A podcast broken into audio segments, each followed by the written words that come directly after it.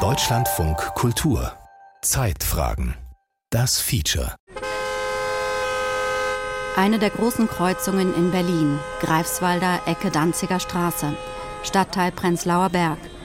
Mitglieder der Klimaprotestbewegung Letzte Generation haben die mehrspurige Straße besetzt. Auf dem feuchtkalten Asphalt sitzen sechs Aktivisten nebeneinander. Kein Auto kommt mehr durch. Die 20-jährige Lina Eichler ist mit dabei. Kurze Haare, Brille, ihre Augen starr nach vorne gerichtet, der Mund schmerzverzerrt während wütende Autofahrer oder Passanten die Aktivisten anschreien. Die eine Hand hat sie an der Straße festgeklebt, mit der anderen hält sie ein Foto hoch. Ich habe Fabian heute mit auf einem Schild. Wir haben ja alle gerade Schilder von, von Menschen, die gerade eben jetzt in München inhaftiert wurden. Sieben an der Zahl wurden am Montag wieder inhaftiert, weil sie für das Überleben gewaltfrei auf die Straße gegangen sind. 20 insgesamt sind jetzt gerade in Bayern festgenommen worden. Und deswegen setze ich mich auch hier wieder auf die Straße und leiste zivilen Widerstand, weil wir darauf aufmerksam machen müssen, dass wir uns schon mitten in der Klimakatastrophe befinden. Einfach aufs Maul schlagen. Zwei der Aktivisten haben sich nicht festgeklebt, damit sie jederzeit aufstehen und eine Rettungsgasse bilden können. Ja, die brauchen ja bloß die Hand abreißen. Ja, ich habe mich da auch nicht festgeklebt. Ein Mann will auf die festgeklebte Hand eines Aktivisten treten was die Polizei, die nach kurzer Zeit gekommen ist, verhindert. Eine am Straßenrand stehende Passantin zitiert aus dem Grundgesetz und ruft in die Menge hinein. Grundgesetz der Bundesrepublik Deutschland, Artikel 20a. Der Staat schützt auch in Verantwortung für die zukünftige Generation die natürlichen Lebensgrundlagen und die Tiere im, im Rahmen der verfassungsmäßigen Ordnung durch die Gesetzgebung und nach Maßgabe von Gesetz und Recht durch die vollziehende Gewalt und die Rechtsprechung. Passiert nicht! Ihr schützt nicht die Lebensgrundlagen für die zukünftigen Generationen. Schutz der Lebensgrundlagen für zukünftige Generationen sehe ich äh, nicht durchgesetzt und ich sehe auch nicht durchgesetzt Paragraph 2 Grundgesetz, Schutz von Leben und Gesundheit, wenn man sich die Todeszahlen im Straßenverkehr anguckt. Mein Leben fürs Klima. Wie verändert die Protestbewegung die Gesellschaft? Ein Feature von Tini von Poser. Ich finde das erbärmlich von der Politik, dass nichts gemacht wird. Es gibt ja auch internationale Verträge. Es gibt internationale Verträge zum Klimaschutz, die werden nicht eingehalten. Und im Ahrtal, die Leute sind tot. Kann man nicht sagen, es gibt keinen Klimawandel. Nach Pakistan gucken Drittel der Landesfläche unter Wasser oder was die Hälfte, ich weiß nicht mehr. Und ständig diese ganzen Waldbrände, die es früher auch nicht gab. Ein junger Mann ist aus seinem Wagen gestiegen. Er bleibt im Vergleich zu vielen anderen ruhig. Wir stecken da hinten jetzt im Stau, kommen nicht weiter und müssen an den Flughafen. Es gibt kein Vorwärts, kein Rückwärts. Vielleicht sollte man die auch einknasten. Polizisten versuchen vorsichtig, die angeklebten Hände der Aktivisten vom Asphalt zu lösen. Es dauert lange. Nach etwa zwei Stunden ist die Fahrbahn wieder frei.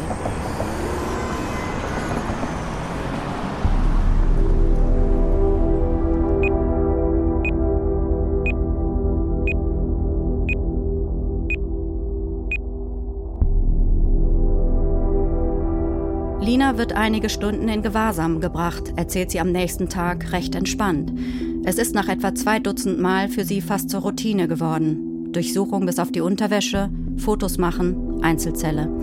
Bei einer anderen Aktion hat sie ein wütender Autofahrer ins Gesicht geschlagen. Also in solchen Momenten erinnere ich mich halt ganz konkret daran, warum ich das mache. Also ich habe dann die Bilder vor Augen, wie die Zukunft aussehen wird, wenn wir jetzt nicht handeln. Also ich habe die Bilder vor Augen von diesen Dürren, Flutkatastrophen und allem Möglichen, was damit dranhängt. Wenn es noch, noch schlimmer wird, und es wird es auf diesem Planeten, ähm, im Zusammenhang mit der Klimakatastrophe. Also natürlich versuche ich entschlossen zu wirken und genau, bin es in den Momenten auch, aber trotzdem überfordern diese lauten Geräusche und die Menschen, die einen anschreien oder schlagen oder so, das überfordert mich ja auch. Also ich bin ja auch nur ein normaler Mensch. Also ich bin frustriert und genervt davon, dass ich das überhaupt machen muss oder dass so viele Menschen, die jetzt auch zur Destination dazukommen oder schon länger dabei sind, das überhaupt machen müssen und so viel aufgeben müssen. Lina hat kurz vor den Abiturprüfungen die Schule abgebrochen.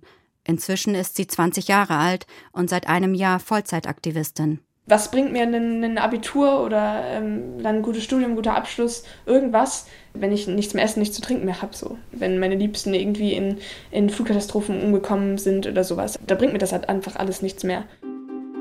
Im Sommer 2021 hat sie sich an einem Hungerstreik beteiligt. um ein Gespräch mit den Kanzlerkandidaten zu erzwingen, kurz vor der Bundestagswahl. Lina brach nach 20 Tagen zusammen und wurde ins Krankenhaus eingeliefert. Einige der Hungerstreikenden haben dann Anfang 2022 die letzte Generation gegründet.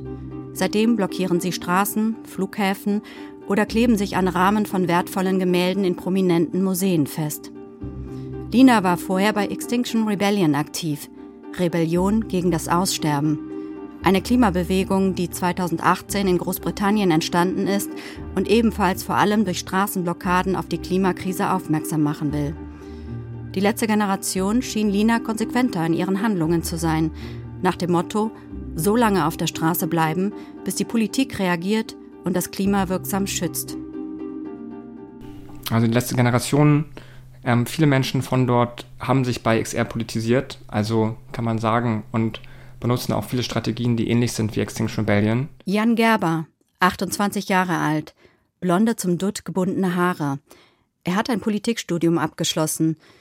Zum Ende hin befasste er sich vor allem mit Klimapolitik und wissenschaftlichen Texten über den Klimawandel.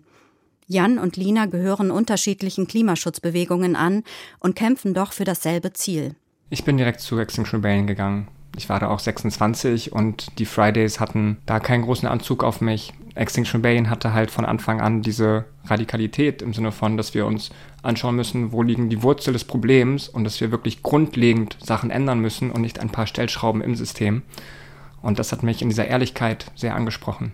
Während viele Klimaaktivisten bei Extinction Rebellion ihre Freizeit für den Aktivismus opfern, ist Jan inzwischen Vollzeit aktiv. Er ist von Hamburg in ein kleines Dorf in Niedersachsen gezogen, in die WG einer anderen Aktivistin, lebt von Hartz IV und containert Essen aus Supermärkten. Sein Engagement bei Extinction Rebellion hat sein Leben und seine Beziehungen verändert, erzählt er. Ich glaube nicht, dass meine Eltern verstehen, warum ich das tun muss. Und sie glauben auch nicht, dass das, was ich tue, richtig ist. Und auch ein Großteil meiner Familie sieht das auch so. Und trotzdem ist halt immer wieder der Versuch da, sich trotzdem anzunähern. Und wenn ich es nicht schaffe oder wenn ich nicht die Person bin, die mit meinen Eltern in Kontakt ist und ihnen quasi das näher bringt, meine Realität, das, was hier passiert auf unserem Planeten, wer soll es dann tun?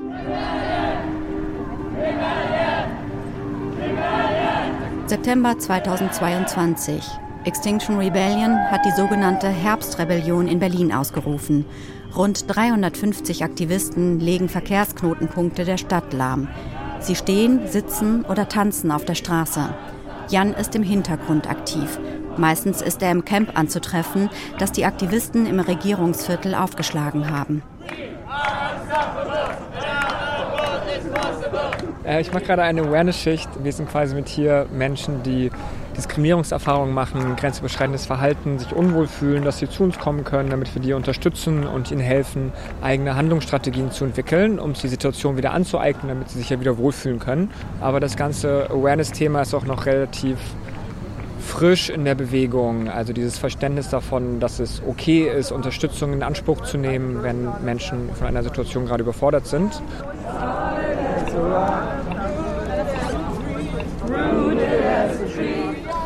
Wir hatten das am Samstag auf jeden Fall in der Aktion. Da ist ein schwarzer Trommler relativ früh und gezielt von der Polizei rausgepickt worden. Und der Mensch hat eine unklare Aufenthaltsgenehmigung. Und da waren wir danach in, im Prozess zu gucken, wie unterstützen wir diese Person, die halt von der Polizei dann dreieinhalb Stunden festgehalten wurde, obwohl sie quasi neben der Aktion saß und getrommelt hat. Und dass da halt institutioneller Rassismus bei der Polizei präsent ist, dass wir halt schauen, dass wir da mögliche Unterstützungsarbeit leisten. Das ist sehr unangenehm und schwierig, aber mega wichtig auf jeden Fall.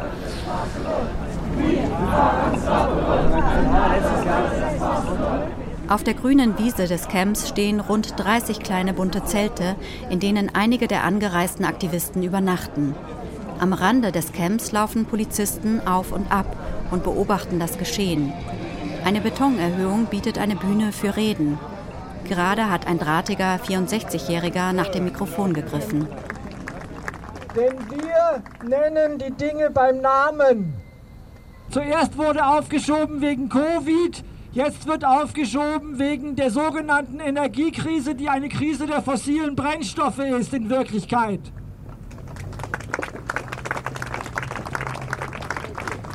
Und an, Antonio Guterres, der Generalsekretär der Vereinten Nationen, hat gesagt, Delay means death.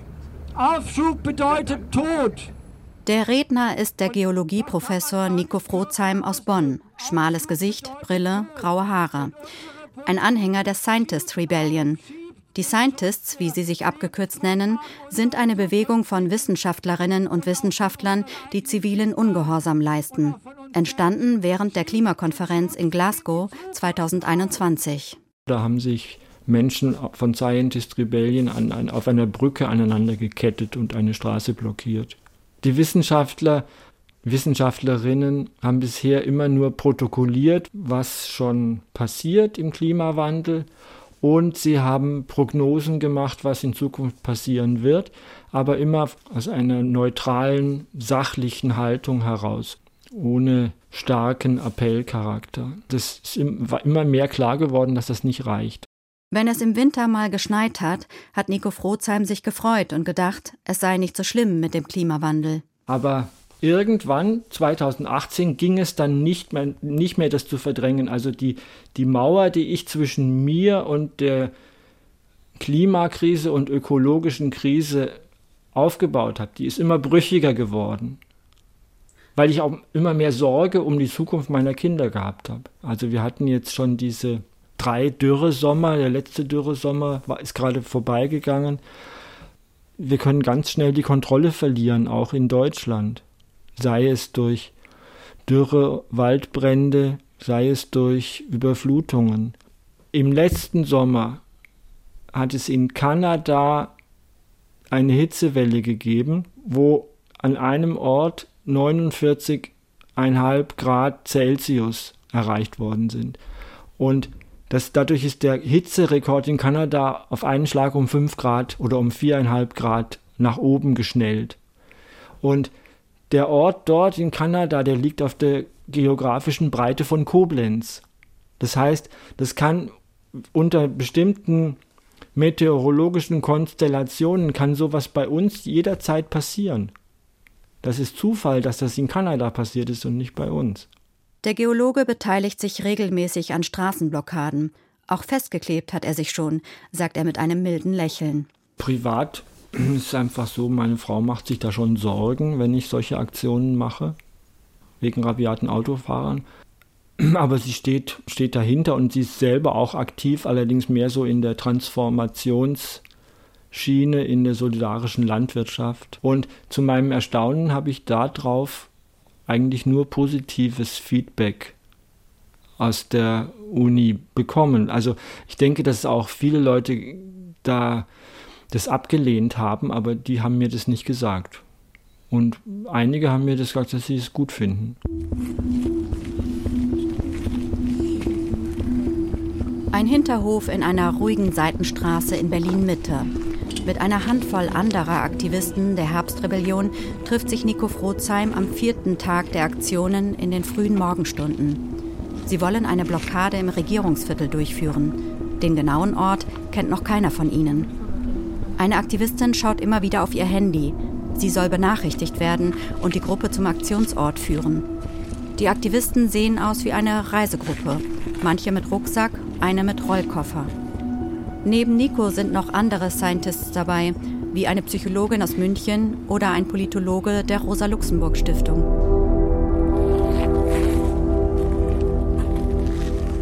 Nach wenigen Minuten schallt das Geräusch eines scharf bremsenden Fahrzeugs in den Hof. Kurz darauf kommen vier Polizisten durch die Einfahrt gerannt. Als sie die Gruppe sehen, werden sie langsamer. Sie umzingeln sie und fragen nach Personalausweisen. Äh, weswegen wollen Sie jetzt unsere Ausweise haben? Wollte nur einen Personalausweis von dem Herrn wer ist ja, in ganz Berlin zurzeit. Ich meine, ich bin einfach Bürgerin, ich stehe hier irgendwo, nach welcher ja. Rechtsgrundlage möchte ich einfach meine Personalien aufnehmen? Das ist das äh, allgemeine Sicherheits- und Ordnungsgesetz. Paragraph 17 dürfen Kann ich das dann nachlesen? Im ASOG. Deswegen jetzt erstmal alle bitte die Personalausweise.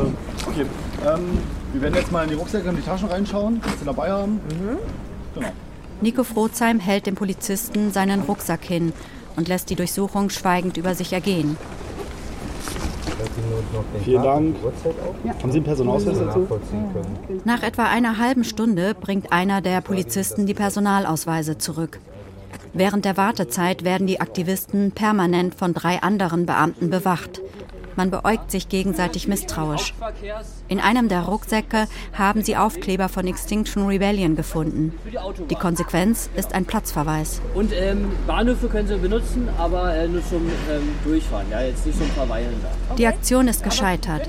Enttäuscht ziehen die Aktivisten ab. Nico Frozheim hat bis zum Schluss keinen Laut von sich gegeben. Doch sein zerknirschtes Gesicht lässt erahnen, was in ihm vorgeht.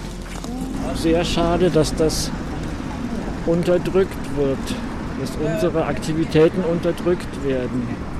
Es ist natürlich sehr enttäuschend, aber die Repressionen werden immer stärker, weil, weil die Widerstandsbewegung auch immer stärker wird. Der Widerstand gegen die komplette Zerstörung der Lebensgrundlagen unserer Kinder wird immer stärker.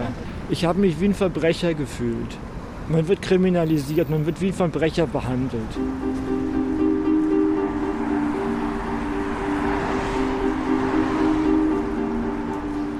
Es ist grob rechtswidrig. Es gibt weder einen Grund für eine Identitätsfeststellung noch für sonst irgendwas. Analysiert Clemens Arzt, Professor für Staats- und Verwaltungsrecht an der Hochschule für Wirtschaft und Recht in Berlin. Also wenn die Versammlungen nicht verboten waren, und das waren sie vermutlich nicht, weil sie waren nicht verbotsfähig, es ist grob rechtswidrig. Ja, es ist polizeiliche Machtausübung und nicht rechtmäßiges Polizeihandeln. Und dann gucke ich. Er schlägt nach. Strafgesetzbuch, Paragraph 17. Genau, in ganz Berlin zurzeit. Ich meine, ich bin einfach Bürgerin, ich stehe hier irgendwo und habe rechts. So, Durchsuchung. Bestehen Anhaltspunkte dafür, dass am Ort der Versammlung oder auf unmittelbarem Weg dorthin Waffen mitgeführt werden oder der Einsatz von Gegenständen, also das sind dann gefährliche Gegenstände, können Personen äh, durchsucht werden. Ja, können Personen durchsucht werden. Identitätsfeststellungen sind nur zulässig, wenn tatsächlich Anhaltspunkte für einen gegenwärtigen bevorstehenden Verstoß gegen diese genannten Beschränkungen oder strafbare Handlungen ergeben. Das ist Paragraph 17, ja, ich habe das erstmal schnell da reingelesen. Paragraph 17 des Versammlungsfreiheitsgesetzes Berlin. Die Ziele, grundsätzlich äh, das Klima zu schützen, also diese Ziele teilen, glaube ich, alle Menschen gleichermaßen. Die Art des Protestes, dafür haben wir polizeilich kein Verständnis, weil es eben Straftaten und Ordnungswidrigkeiten sind und weil ähm, wir in einer Demokratie andere Möglichkeiten haben, Meinungsbildung zu beeinflussen. Für die Polizei bedeuten die Klimabewegungen eine zunehmende Belastung, sagt Beate Ostertag, Sprecherin der Berliner Polizei. Seit Beginn 2022 bilanziert sie rund 300 Blockadeaktionen, bei denen die Polizei einschreiten musste. Bei weit über 180 Einsatzkräftestunden. Und vor allen Dingen, was wir mit diesen Stunden sonst noch machen könnten für die Sicherheit in unserer Stadt. Also all das, was wir ähm, in, dieser Stadt ja auch noch an, an, Kriminalität zu bekämpfen und zu bearbeiten haben. Da Laubeneinbrüche, ähm, Geschäftseinbrüche. Ne? Und an der Stelle müssen wir dann halt ähm, haushalten mit dem, was wir haben und Prioritäten setzen. Und dann liegt die Priorität eben in der Beseitigung der Störung im Straßenverkehr und dieser Blockadeaktion. Die, die Gefahr muss unmittelbar beseitigt werden. Das ist das, was uns bindet. Die Gefahr, die von dieser Blockade ausgeht. Und das ist unaufschiebbar. Es seien in erster Linie Mitglieder der letzten Generation, die die Polizei auf Trab halten, sagt die Polizeisprecherin, die seit Oktober 2022 im Amt ist. In Berlin hat die Polizei von über 500 Personen dieser Klimabewegung die Personalien aufgenommen. Anders als in München sind Aktivisten in Berlin bisher nur einige Stunden in Gewahrsam gekommen. Seit einem Jahr gut 700 Personen, so die Polizeisprecherin. Und ähm, was uns natürlich auch ähm, enorme Kraft kostet, ist die Bearbeitung der Strafanzeigen, die ja gefertigt werden nach jeder Blockade oder Aktion in dieser Stadt. Und da liegen wir inzwischen bei weit über 2000 Strafanzeigen, die in diesem Zusammenhang in diesem Jahr schon gefertigt wurden und die natürlich auch bearbeitet werden müssen. Und das nur in Berlin. Die werden ja dauerhaft bearbeitet. Ähm, wir haben 600 Verfahren schon ausermittelt und an die Staatsanwaltschaft abgegeben. Doch wie umgehen mit Klimaaktivisten, die vorher nie straffällig geworden sind und für eine große Sache kämpfen, den Klimaschutz? Rechtsanwalt Mattes Bönte ist auf Straf-, Steuer- und Wirtschaftsrecht spezialisiert und hat seine Kanzlei in Münster. Seit einigen Jahren verteidigt er Klimaaktivistinnen und Aktivisten vor Gericht. Bei Aktionen von Fridays for Future oder Extinction Rebellion hat er 2020 noch gute Stimmung mit der Polizei auf der Straße erlebt. Das hat sich geändert, berichtet er. Und 2021 hat man gemerkt, war dann ganz klar die Vorgabe, wir machen das jetzt nieder. Ich hatte da auch einen Mandanten, der beim Rise Up 2021 von der, von der Polizei auch misshandelt wurde im Gewahrsam, der sich festgeklebt hatte, dann noch Klebstoff an den Fingern hatte und dann erkennungsdienstlich behandelt werden sollte, also Fingerabdrücke sollten ihm abgenommen werden. Und dann wurde er da hingeführt und hat dann gesehen, dass da so ein Becken mit äh, Seife war und daneben Stahlwolle lag. Und damit sollte er sich dann die, den Klebstoff von den Händen schrubben. Und dann hat er gesagt, nee, das mache ich nicht. Und dann hat der Polizeibeamte gesagt, du machst das, sonst kicke ich dich um. Und er hat sich dann geweigert, hat, hat so verkrampft. Ja, und dann haben die sich wirklich auf den geworfen und äh, haben das zwanghaft dann an dem durchgeführt. Also mit Knie in, in Nacken und so weiter. Die Gerichte verhalten sich gegenüber Klimaaktivisten zutiefst verunsichert, beobachtet der Anwalt. Erste Verfahren wurden folgenlos eingestellt. Bönte hat auch Henning Jeschke vertreten, der die letzte Generation mit begründet hat. Sein Mandant hatte sich an ein Flugzeug geklebt. Auch hier hatte der Richter keine Lust, sich mit dem Fall auseinanderzusetzen, erinnert sich Bönte. Henning war dann wirklich auch ein bisschen sauer, weil ihm kommt es halt wie vielen meiner Mandanten nicht darauf an, da möglichst glimpflich rauszukommen, sondern es geht darum, äh, dass die Sache geklärt wird und dass man sich mit der Sache auseinandersetzt. Und äh, bis heute habe ich aber kein Gericht gefunden, was was das ernsthaft angehen möchte. Die Irritation der Gerichte besteht auch darin, dass die meisten Klimaaktivisten so gar nicht in das Bild von Straftätern passten. Oft hätten sie Vorzeigelebensläufe, so Bönte. Weil das stellenweise Geschichten sind, das denkt man auf den ersten Blick nicht. Also die, die erste Reaktion, wenn man sieht, da sitzen sich Leute auf der Straße und blockieren den Verkehr, das sind irgendwelche Spinner. Das ist so der erste Reflex. Und wenn man sich dann mit den Personen äh, ernsthaft auseinandersetzt, dann stellt man fest, dass es überhaupt nicht der Fall ist. Also Henning hat ja auch ein, ein sehr gutes Abi gemacht, war Schülersprecher, hat sich vielfältig sozial engagiert, äh, war bei Fridays for Future, hat Vorträge gehalten, hat alles Mögliche äh, probiert, Petitionen geschrieben. Erst als er dann auch festgestellt hat, es reicht offensichtlich nicht, ist er zu Extinction Rebellion gegangen, ja, und dann hat er, ist er in Hungerstreik getreten und hat die letzte Generation dann ins Leben gerufen. Auch gegen Lina Eichler von der letzten Generation laufen etliche Strafverfahren. Was ihr vorgeworfen wird? Nötigung, weil sie Autofahrer am Weiterfahren gehindert hat. Sachbeschädigung, weil sie zum Beispiel die Parteizentrale der SPD mit Farbe besprüht hat. Verstoß gegen das Versammlungsgesetz. Ausgang ungewiss. Also erstmal stelle ich diese Gerichtsprozesse oder diese ganze Justiz in Bezug auf Klimaaktivisten und Zivilungehorsam in Frage. Ich äh, frage mich, warum überhaupt wirklich dann man da vor Gericht äh, sich dafür behaupten muss, dass man quasi für eine, für eine Zukunft sich eingesetzt hat. Deutschlandfunk Kultur. Die Nachrichten. Ermittler haben bundesweit Räume der Klimaaktivisten der Gruppe Letzte Generation durchsucht. Ihnen werde die Bildung bzw. Unterstützung einer kriminellen Vereinigung vorgeworfen, sagte ein Sprecher der Staatsanwaltschaft Neuruppin. Ermittelt werde wegen Störung öffentlicher Betriebe. Auch Linas Wohnung ist durchsucht worden. Von vielen Aktivisten wurden Handys und Laptops beschlagnahmt. Bei Lina nichts, weil sie unterwegs war und ihre Sachen bei sich hatte. Reiner Einschüchterungsversuch stuft die 20-Jährige die Maßnahmen ein. Lina will weitermachen mit den Straßenblockaden. Achtung, Achtung! Der Prozess ist nicht da, um Leuten zu gefallen. Prozess ist da, um zum Nachdenken anzuregen. Daniel Saldivia Gonzatti, Protestforscher am WZB, Wissenschaftszentrum Berlin. Er ist Teil des WZB Protestmonitorings, das sich damit auseinandersetzt, welche Proteste zu welchen Themen in Deutschland stattfinden. Ich glaube, dass diese Bewegung insgesamt in Deutschland sehr unbeliebt ist. Aber Bewegungen haben unterschiedliche Ziele. Also Bewegungen sind ja nicht Parteien, die gewählt werden wollen. Ich glaube, deren Ziel ist, sozialen Wandel anzutreiben, Politikmaßnahmen für Klimaschutz und für Umweltschutz. Hallo und guten Abend zusammen. Herzlich willkommen bei uns. Während die Bundesaußenministerin zum Ende der Weltklimakonferenz in Ägypten frustriert feststellt, dass im Kampf gegen die Erderhitzung beinahe gar nichts erreicht worden ist, wächst die Wut auf deutschen Straßen. Die Medien haben sehr stark am Anfang den Frame von gewissen äh, Bundespolitikerinnen auch äh, aus dem Bundeskabinett übernommen, äh, was ein bisschen fragwürdig ist. Ähm, die würden wirklich in die gewalttätige Ecke geschoben. Und jetzt haben wir den Bildklo, okay, anscheinend ist das jetzt ein paar Wochen her.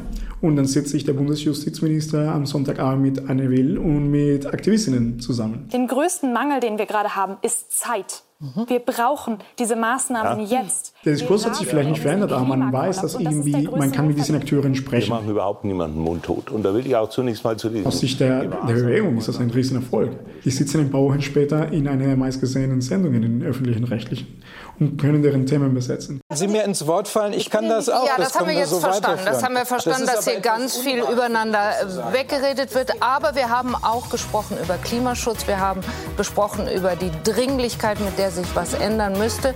Und wir haben ehrlich gesagt wenig Vorschläge gehört, wie es geschehen kann. Ich habe das Gefühl, momentan steigt die Unterstützung für die letzte Generation in vielen Bereichen der Gesellschaft. Die evangelische Kirche hat sich jetzt dahinter gestellt. Äh, so ein Künstlerzusammenschluss hat sich jetzt dahinter gestellt.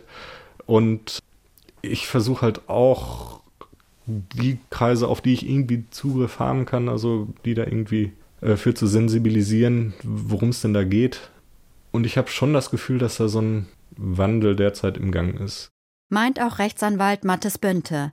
Auch im eigenen Bekanntenkreis hat er schon Veränderungen festgestellt. Ich habe einen klassischen Juristenfreundeskreis, ähm, die Fernreisen machen, SUV fahren. Und ein Freund von mir, der wollte sich vor drei Jahren noch ein Haus bauen, da kann ich mich dran erinnern. Und ich habe ihn dann gefragt, ähm, also hat mir seinen Betongarten geschrieben, den er sich dazulegen wollte. Viel Natur sollte darin nicht sein. Und ich habe ihn gefragt, ja, und eine, eine PV-Anlage, wie sieht es damit aus? Nee, ich bin doch, ich bin nicht so ein Öko. Und mittlerweile hat sich das bei ihm aber auch geändert, dass, dass er dann auf jeden Fall eine PV-Anlage auf dem Dach will, dass er die, die Klimakrise als gefährlich ansieht. Also es, es tut sich da schon was. Wir müssen stören. Der zivile Ungehorsam muss stören. Wenn er nicht stört, dann hat er nicht gewirkt. Sind sich der Geologieprofessor Nico Frotzheim von den Scientists und Lina Eichler von der letzten Generation einig. Die amerikanische Bürgerrechtsbewegung, Rosa Parks und Martin Luther King, die wurden zu ihrer Zeit als Terroristen beschimpft. Und denen wurden genau die gleichen Vorwürfe gemacht, wie sie heute der äh, letzten Generation gemacht werden. Da hieß es, ja, euer Anliegen ist ja gut, aber die Mittel sind einfach ganz falsch, zum Beispiel. Und nachher wurde die amerikanische Bürgerrechtsbewegung verherrlicht. Und in der Situation, wo, wo man dann quasi eben diesen, Widerstand leistet, ist das vielleicht auch für viele Menschen in der Gesellschaft kontrovers und man denkt sich, man versteht es nicht so ganz. Aber irgendwann werden wir zurückblicken und sehen, okay, hätte es diesen Widerstand nicht gegeben, dann wäre es nochmal ganz anders, dann sähe es nochmal ganz anders aus. Also es, es gibt ja nicht nur diese Kipppunkte im Klimasystem, sondern es gibt auch die Kipppunkte in einer Gesellschaft da passiert schon sehr viel. Also zum Beispiel die Ernährungswende. Das hätte sich doch vor ein paar Jahren niemand gedacht, was jetzt sich entwickelt in Deutschland an, an veganer Lebensweise. Das ist doch absolut sensationell. Und was auf diesem Sektor geht, das geht auch auf anderen Sektoren. Und deswegen glaube ich an so einen, an so einen gesellschaftlichen Kipppunkt. Und den, ich glaube, von dem sind wir noch nicht weit weg, nicht mehr weit weg.